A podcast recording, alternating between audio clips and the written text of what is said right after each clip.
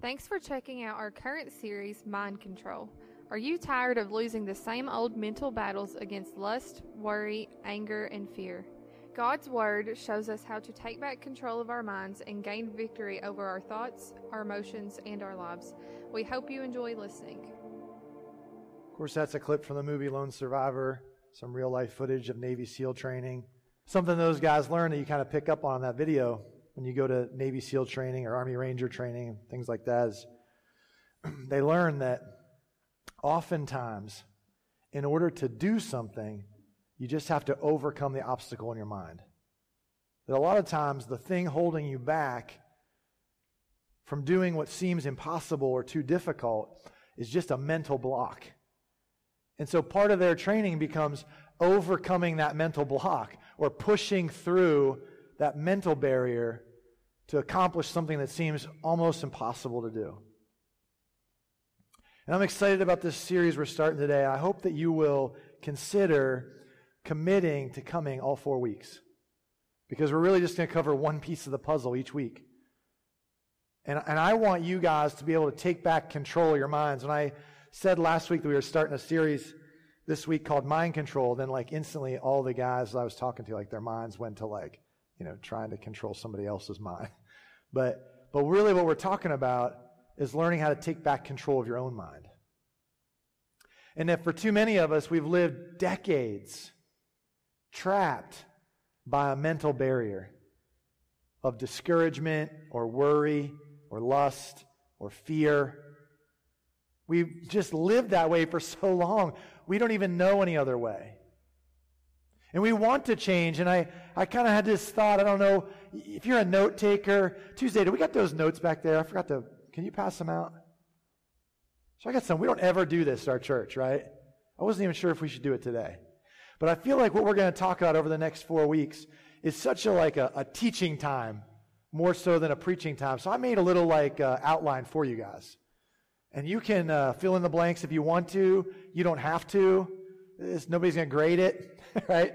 But if you want to kind of follow along, this would be like a good study guide you can take with you. Just some of the main things we're going to talk about today.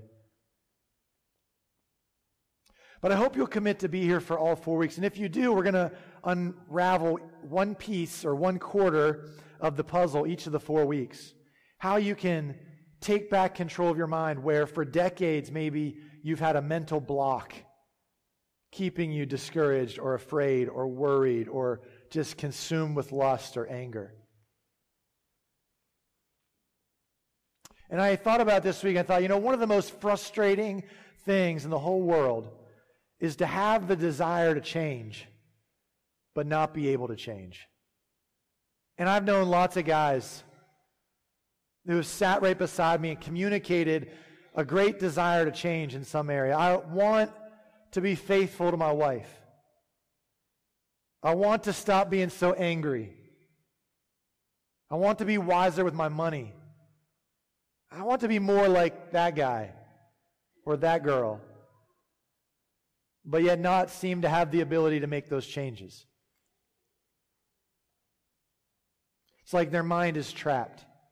And so, for the next four weeks, what I want to talk to you about is how to make those changes. And what you're going to find out, just like those Navy SEALs found out in training, is that most of the time, to make the change you want to make, it all starts right here in your mind. And that if you can get control over your mind, the actions you want to see changed will just follow suit. Mind control. So today I want to help you break down those barriers. I want you to move, in essence, from the passenger seat to the driver's seat. See, imagine life being like a car ride. And God is like your nav system, right? Like He's always telling you the directions to go. And sometimes you go those directions and sometimes you don't. And if you don't, God kind of, you know, gently gives you a course correction. He's like recalculating, you know, you need to go this way now. But for most of us, we're taking that car ride in the passenger seat, and the ride is virtually the same. The only difference from the passenger seat to the driver's seat is that when you're in the driver's seat, you get to actually make the decisions to follow the navigation system. Most of us feel like we're just sitting in the passenger seat and life is just kind of happening to us. And it's out of control. We don't have any ability to control the decisions we make or the directions we go. And God continues to speak those directions, and we hear them, whether it's at a church service, or from a friend we're talking to, or from our own heart, or from reading God's Word, or from listening to some sermon online, or from reading a blog, or checking out some quote somebody put on Facebook. We hear these directions coming from the navigation system, but we're in the passenger seat and feel like we're completely unable to make any turns or course corrections. Today, I want that to start to change for you. I want to move you from the passenger seat to the driver's seat to give you back control over whether or not you make those decisions to follow the navigation system. So, to do that, I'm going to give you two principles. These are kind of the overriding principles of this whole series. If you don't believe these two things, you will never gain control of your mind. You'll never be able to break the cycle that you feel trapped in where you think you can't overcome what you keep struggling with. These are two kind of overriding themes, and you should believe them. Even without me telling them to you, the only thing that would keep you from believing them is your experiences, where you feel like you are stuck and these can't be true for you. But they are true. So if you don't believe these principles, you'll stay stuck. So here they are. Let me give them to you. Here's the first one. The first principle for this series is this the way you think will eventually determine the way you live. Now, you can choose not to believe that. You, you can fake it, but only for a little while. The way you think will eventually always determine the way you live. In other words, you can hate your spouse but pretend to love them for a little while. But eventually, if you hate them, you will start to live like you hate them. You can only fake it for so long. You can obey your parents, but in your heart hate their guts and be defiant. And I'm going to tell you that after a little bit of time, you will eventually start to just disobey them. You can pretend to be a good employee at work but hate your job. Think your boss is an idiot. Think this is just a stepping stone to another job. And if that goes on long enough, the way you think will eventually spill out into the way you work.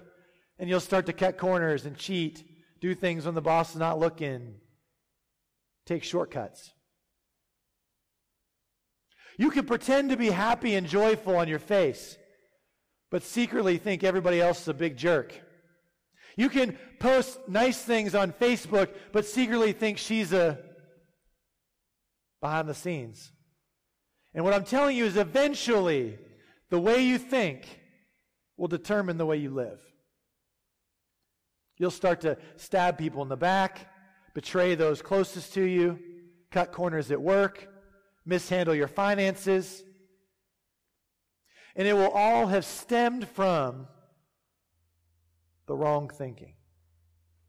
The way you think will eventually determine the way you live.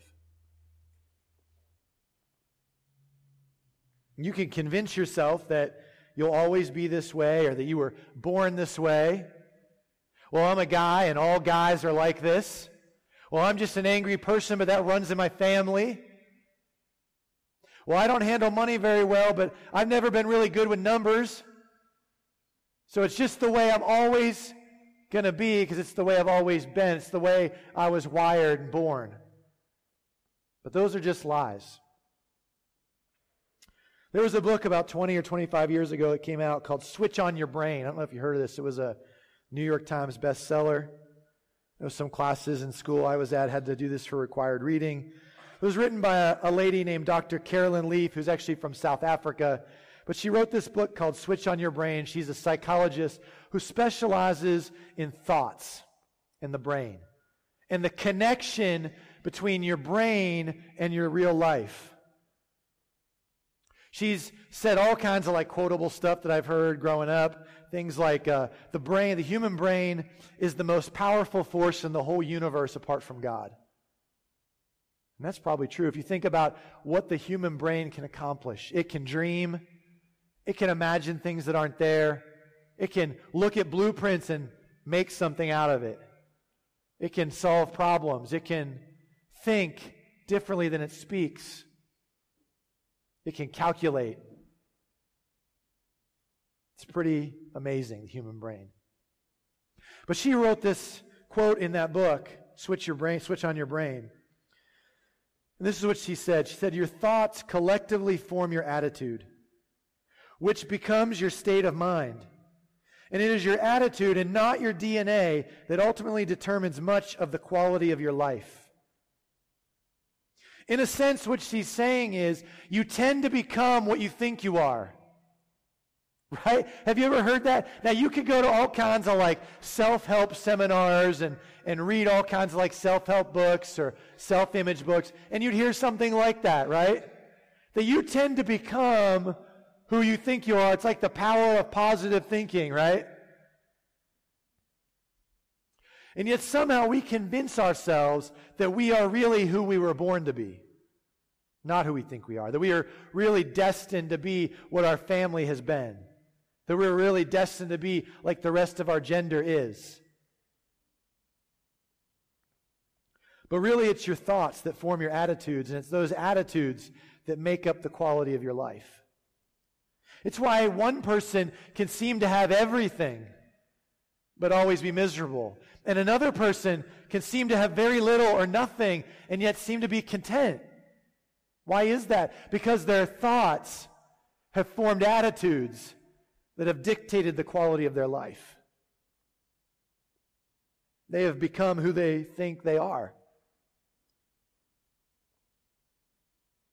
And what the Bible teaches us is this isn't just some random thing that flows through your organ we call the brain.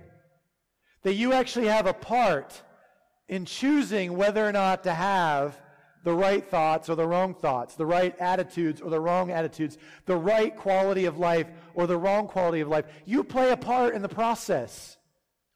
I mean, I know she wrote this book 20 years ago, but God talked about this stuff thousands of years ago. Look at Deuteronomy chapter 30, starting in verse 19. This is God speaking, and he says, Today I have given you the choice between life and death between blessings and cursings. Now I call on heaven and earth to witness the choice you make. Oh, that you would choose life so that you and your descendants might live. You play a part in the process. You get the choice between life and death, between blessing and cursing. He goes on to say what the choice for right thinking looks like, what the choice for right attitude looks like, what the choice for the great quality of life you want looks like. Here's what it looks like in verse 20. He says, You can make this choice by loving the Lord your God, obeying him, and committing yourself firmly to him. This is the key to life. It's not just some random strands of DNA. It's not just some inherited traits. It's not just the circumstances around you. No, it's a choice you get to make. A choice for life or a choice for death, a choice for blessing or a choice for cursing. What will you choose? It doesn't just happen. And it leads me to the second principle for this series. So if you missed the first one, the first one was the way you think will eventually determine the way you live. But the second one you've got to believe, and you've got to believe both of these or you're never going to get control of your mind. The second principle you've got to believe for this series is this. You cannot control what happens to you, but you can control what happens through you. Another way to say that would be this. You cannot control your circumstances, but you can control your responses. There's a statistic that says 75 to 95% of our physical, mental, and, and psychological sicknesses, 75 to 95% of them, all stem from our thoughts. that our thoughts have this amazing impact on our real life, how we feel, our mental state, our emotional well being. In other words, what flows out of you is a result of what builds up inside of you.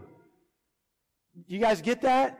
What flows out of you is a natural result of the things that build up inside of you. Like God said in Proverbs chapter 23, verse 7 For as a man thinks in his heart, so is he. Isn't it amazing how all of our psychological principles that make so much sense today were spoken by God five, six, seven thousand years earlier? What he's saying is, as you think inside, eventually that is how you will be. That's what will flow out of you. You don't necessarily have control over what happens to you, but you do have control of what flows through you. It's a result of the way you think. It builds up inside of you and then overflows into your life.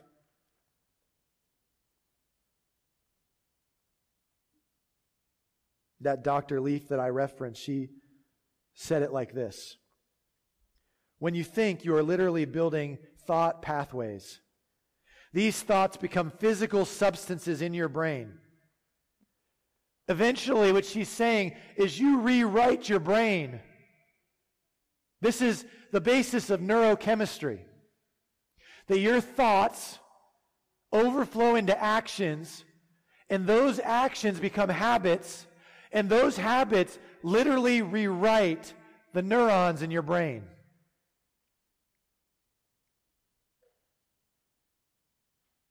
to where you don't even think about it anymore. They just become rote responses. You don't even consider them. Let me give you an example of this. When you turn 15 or 16 and you get your driver's permit, and somebody takes you out, starts teaching you how to drive, they have to teach you, sadly, to stop at a red light, right? Now, you may kind of know this from having grown up and ridden in cars, but when you get into the car for the first time as the driver, it takes you a little while to learn when I got to start hitting the brake to be stopped by the time I get to the red light, right? And so a, brand new driver, a lot of times, they got to just nail the brake because they didn't start stopping quick enough, right? They may have been in the middle of the intersection, hopefully not in an accident. But something happens as you drive day after day after day, over and over, to now, not only do you not have to think about when to hit the brake, you don't even really think about the red light. Your brain just kind of sees the red light without you even realizing it. And you just kind of start to brake at the exact right time. Now, some of us could learn to rewrite our neural pathways and stop a little sooner, right? Because you're freaking everybody else out in the car. But I'm saying your brain kind of learns over time when to stop, why to stop, to where you don't even think about it anymore. This is how you rewrite your brain. See, you don't know that when you're eight. It isn't something you just learn with age. It isn't something that you learn from DNA or from your heritage. Your thoughts tell you to stop. Your actions then stop at that same time over and over and over again to where you've rewritten your brain to just respond instinctively to a red light. You're rebuilding your brain physically, is what she's saying.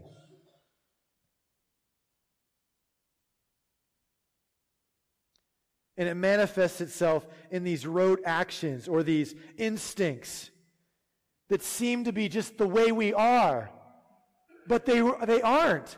They were really learned behaviors from the way we used to think. And those thoughts produce actions that over enough time just create instinct. It's not the way you are. You weren't designed to look at porn day after day after day. You weren't designed to beat your spouse. You weren't designed to hate and to be angry all the time and to blow up at people. You weren't designed to be broke and to spend all your money on stuff you can't afford. You weren't designed to live that way, consumed by worry and fear and anger and lust. But over time, your thoughts have led you to actions. And those actions, given enough time, have become habits and now are just instinct. And a circumstance comes up, and your instinct is to worry. A situation comes up, and your response, without even thinking about it, is to click to the next website. Somebody does something to you, and your instinct says to punch them. But you weren't born that way. You became that way. And you can unbecome that way. You can rewrite your brain again to live out a successful life. Ecclesiastes, verse 7, verse 29, God says this. I love this. You weren't created to be that way. This is the way you were created. God created people to be virtuous, to have control of their minds, control of their actions, to live successfully, to live in a way that doesn't lead to destruction. But they have each turned to follow their own downward path. See, the problem isn't that the navigation system has given us bad directions. And the problem isn't even that we don't know what to do or how to do it. The problem is we've gone down our own path for so long that we've rewritten, rewired our brain to think differently than a virtuous way. To be convinced that the virtuous way is the unpleasant way, is the wrong way, is the way for somebody else, is the way I can never achieve. I want to show you a little flow chart. I think I put this on those notes we passed out. But it'll be on the screen. You can copy it down. We'll just click through. You can just click to the end one if you want. And we'll look at it. But it's just a little flow chart that kind of shows you this picture I'm trying to paint for this series. You got it, Dan? Oh, I didn't put it in there. It's on your notes, though, I think, right? Somebody hold theirs up so I can see it. So you can fill in these blanks, right? Wrong thinking leads to negative attitudes, which leads to unwise actions, which leads to devastating consequences. Let me read it for you again, okay?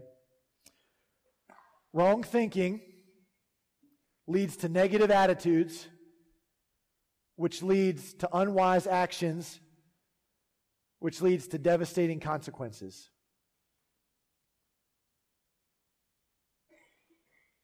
But the opposite is also true. Right thinking leads to positive attitudes, which leads to wise actions, which leads to rewarding consequences. Did you guys get that? Let me hold it one more second. Is that okay?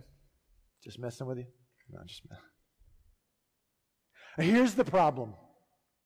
When you get to the end of that, most people are good at recognizing devastating consequences. Okay? They know when their spouse has walked out. They know when their kids end up in the slammer, right? They know when they go to the bank and there's a dollar in the ATM. They recognize devastating. They know when the bank takes the house, right? They know when they see their kid's face bruised and the police show up at their door.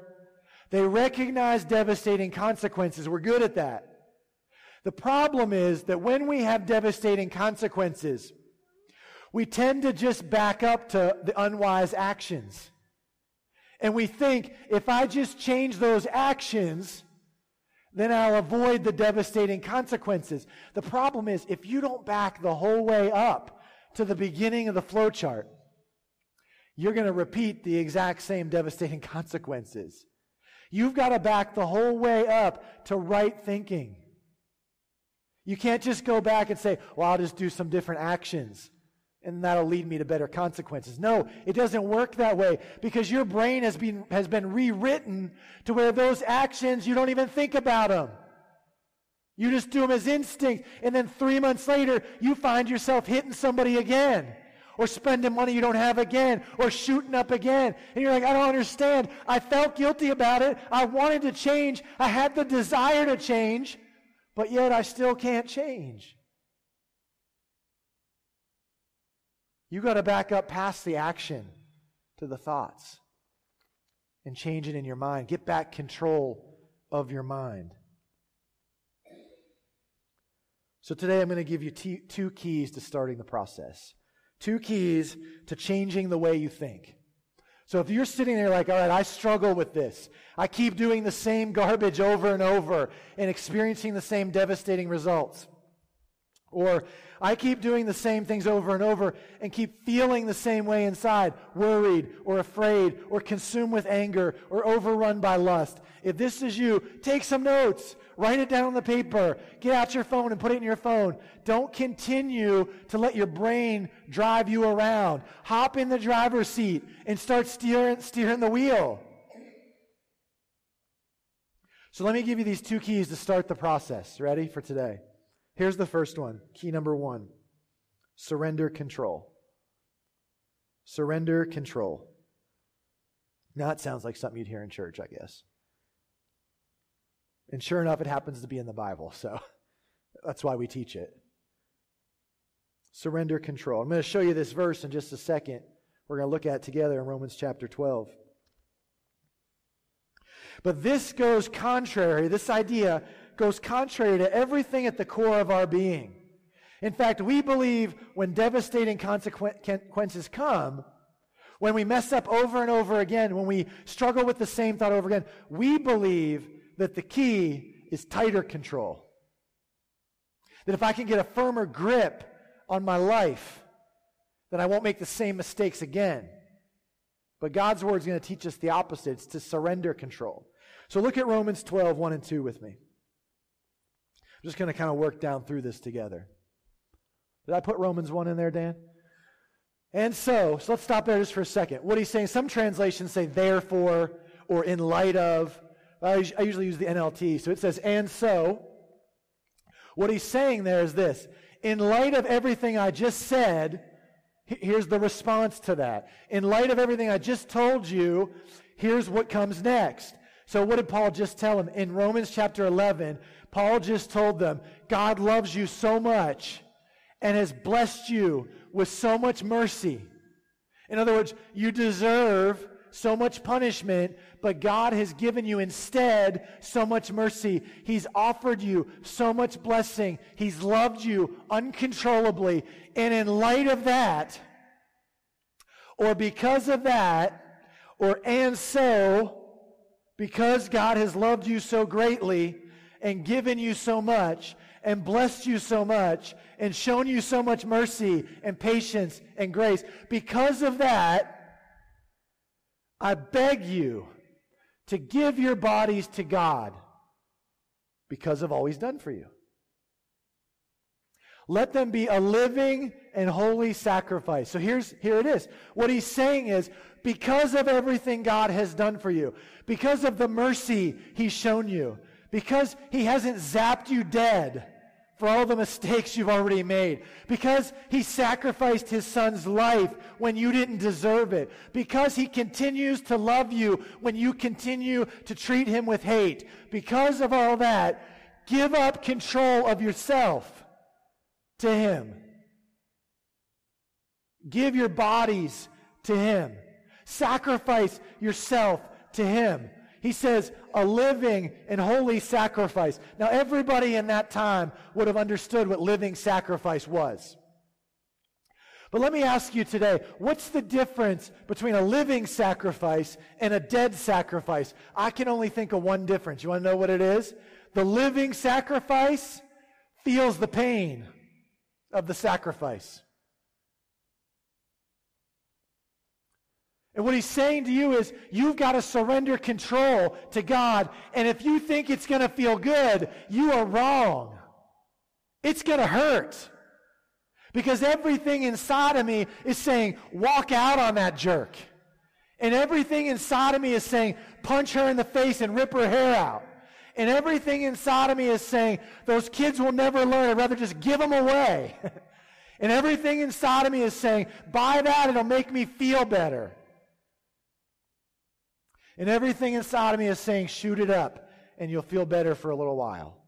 And everything inside of me is saying, swallow that pill, and the pain will go away. And it's going to be uncomfortable, and it's going to hurt, and it's going to be opposite of what I want to give up control. But that's what makes it a living sacrifice. That you're going to feel the pain. Who was it that told you that God's way would be the easy way? Boy, did they sell you a lie. Because it's much easier to cheat on my wife. It's much easier to smack the guy who ticks me off. It's much easier to spend until the credit card is maxed out and then just apply for a new credit card. It's much easier to do the destructive things than it is to give up control and do things the way God says to do it. A living sacrifice. Why do you do it? Because of all he has done for you.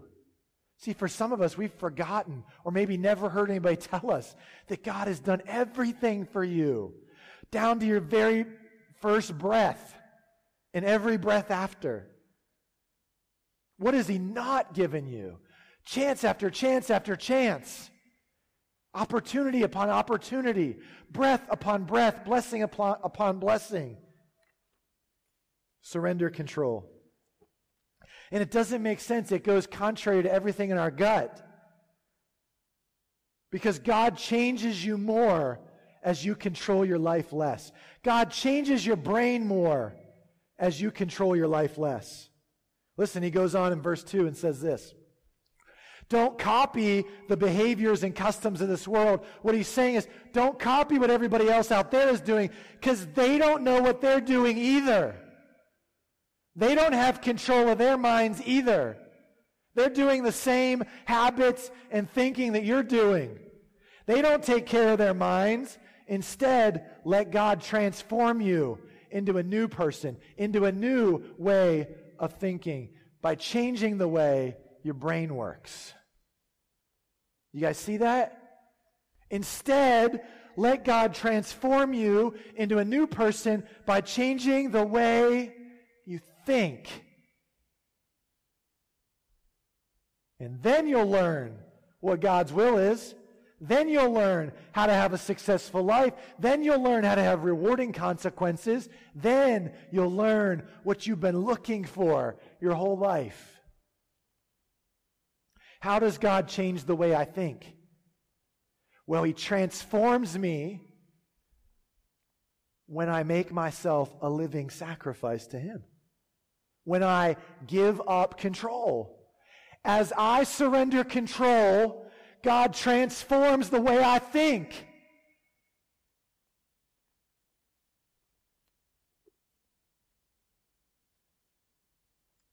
And you're going to have to trust that God is wise and that God is right and that God has your best interest at heart because it's going to hurt and you're not going to want to do it.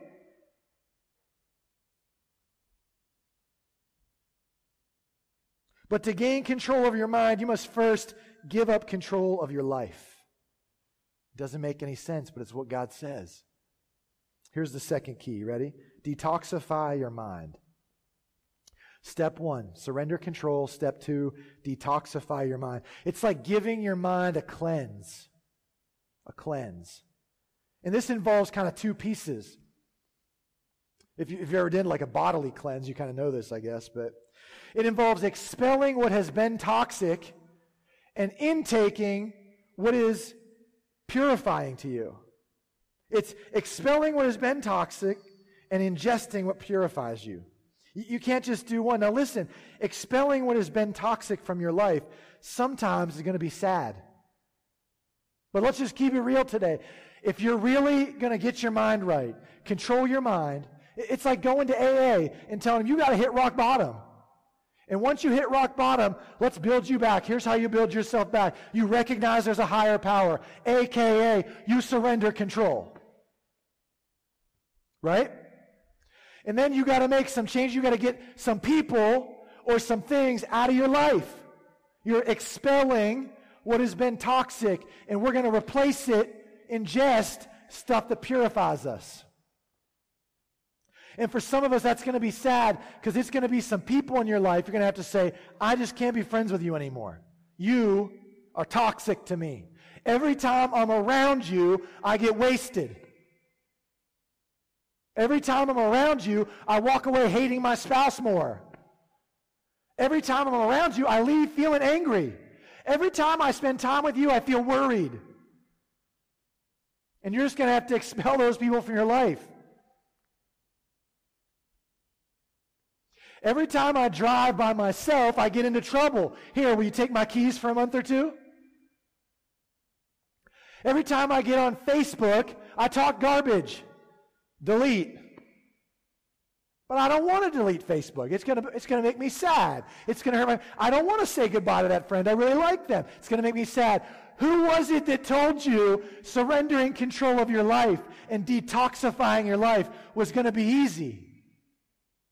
It's okay if it makes you sad. That's what a living sacrifice feels pain. But you trust that God has something greater down the road. Look at 2 Corinthians 10, verses 3 and 5. God kind of lays this out. He says, We are humans, but we don't wage war like humans do. We use God's mighty weapons, not worldly weapons, to knock down what? Our everyday struggles? No, no. A situation that came up that might be a little challenging? No. We use God's weapons to knock down strongholds, ways we've thought for decades barriers that have been in our head our whole lives. We, we knock down human reasoning. We destroy false arguments. I love this next part. We are destroying imaginations. You know what goes on up here in your brain? Your imagination, your thoughts. It's the most powerful thing in the universe apart from God. And we've got to use God's weapon to knock those things down. Everything that's proud, that's raised up against the knowledge of God. We take captive every action? No. Every consequence? No. Every attitude? No. We take captive every thought to make it obedient to Christ.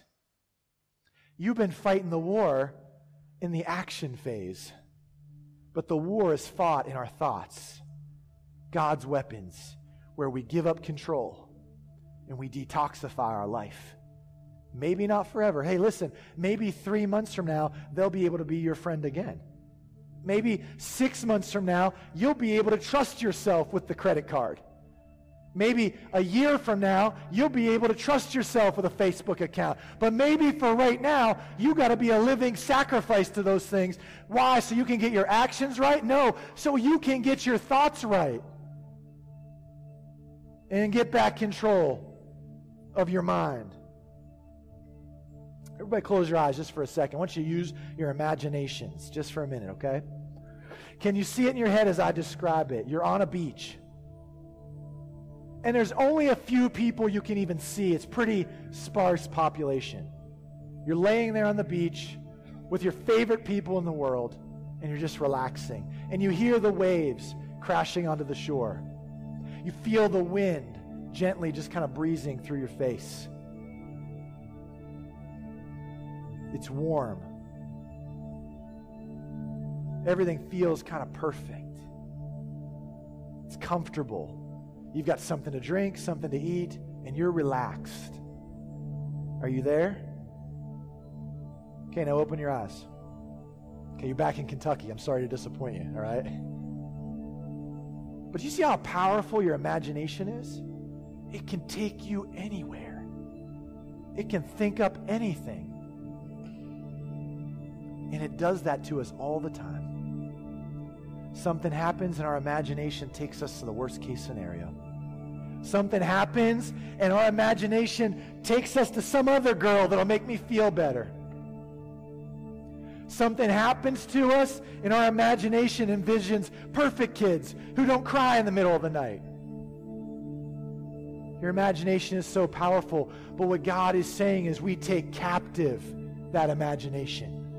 We, we take those thoughts captive and make them obedient to what God says to think. We become a living sacrifice. See, because one of the greatest frustrations in life is to have the desire to change but not be able to. And God is saying, You can change if you will back up and take control of your thoughts first. Surrender control to me, and then make all of your thoughts obedient to what I say. The first two keys. You say, That isn't going to change it. That isn't going to do it. You're right. You're right. There's three more weeks. But that's where you start. If you start anywhere else, you're going to fail. You got to start right there. Surrendering control and detoxifying your mind. And be sure it's going to hurt. It's not going to be pleasant. It's going to be painful because that's what a living sacrifice does. There's a story that's been told in churches for a long time of a guy named Horatio Spafford. I don't know if you ever heard of this guy, but he lived back in the 1800s. In 1871, Horatio Spafford lived in Chicago with his wife and their five kids four daughters and a son. His son died. It devastated him. His only son died. A couple months later was the Great Chicago Fire, and it ruined all of Horatio Spafford's real estate investments, and he was broke. He had just lost his only son, and now he was broke. And two years later, he had kind of crawled his way back to being able to sustain his family and live. And he, they decided to take a vacation back to England. He had some business to take care of, so he sent his four daughters and his wife ahead. And he would come soon after. On the boat ride across the Atlantic Ocean, they were struck by another vessel and the boat sank, killing 226 people, including all four of Horatio's daughters. He now had lost five children and all of his investments. His wife makes it to England and wires a message back to Horatio that simply says, Saved alone, what should I do? He immediately leaves for England to bring his wife home. And as he's crossing the Atlantic, and he gets to the spot where his four daughters died. He pens down the word to a hymn that's sung in churches all over the world today called It Is Well. Imagine losing five children, your wife stranded in England alone, having lost all your wealth. And he writes these words When peace like a river attendeth my way, when sorrows like sea billows roll, whatever my lot, Thou hast taught me to say, It is well with my soul. Nobody said it was going to be easy. It's going to be painful to be a living sacrifice. But if you want to take control of your mind, you're going to have to back up to the beginning and retrain your brain. And how you do that is by surrendering control to God, even when it hurts, even when nobody else is doing it even when it doesn't make sense to the people around you. And then take every single thought you have and force it to be obedient to God, even when it doesn't make sense. Even when everybody else is saying that's stupid. You know the area you're stuck. You know how to detoxify, who you need to get away from for a while, what you need to disconnect from, from a, for a while, what you need to put up some barriers in your life for for a while. It's not the answer, but you need to give your brains a break from some of those toxic influences so you can rewire your neural pathways to start getting to the consequences you want. Will you make that kind of surrender? The surrender that hurts. No matter how painful it is, Will you surrender control and detoxify your brain this week?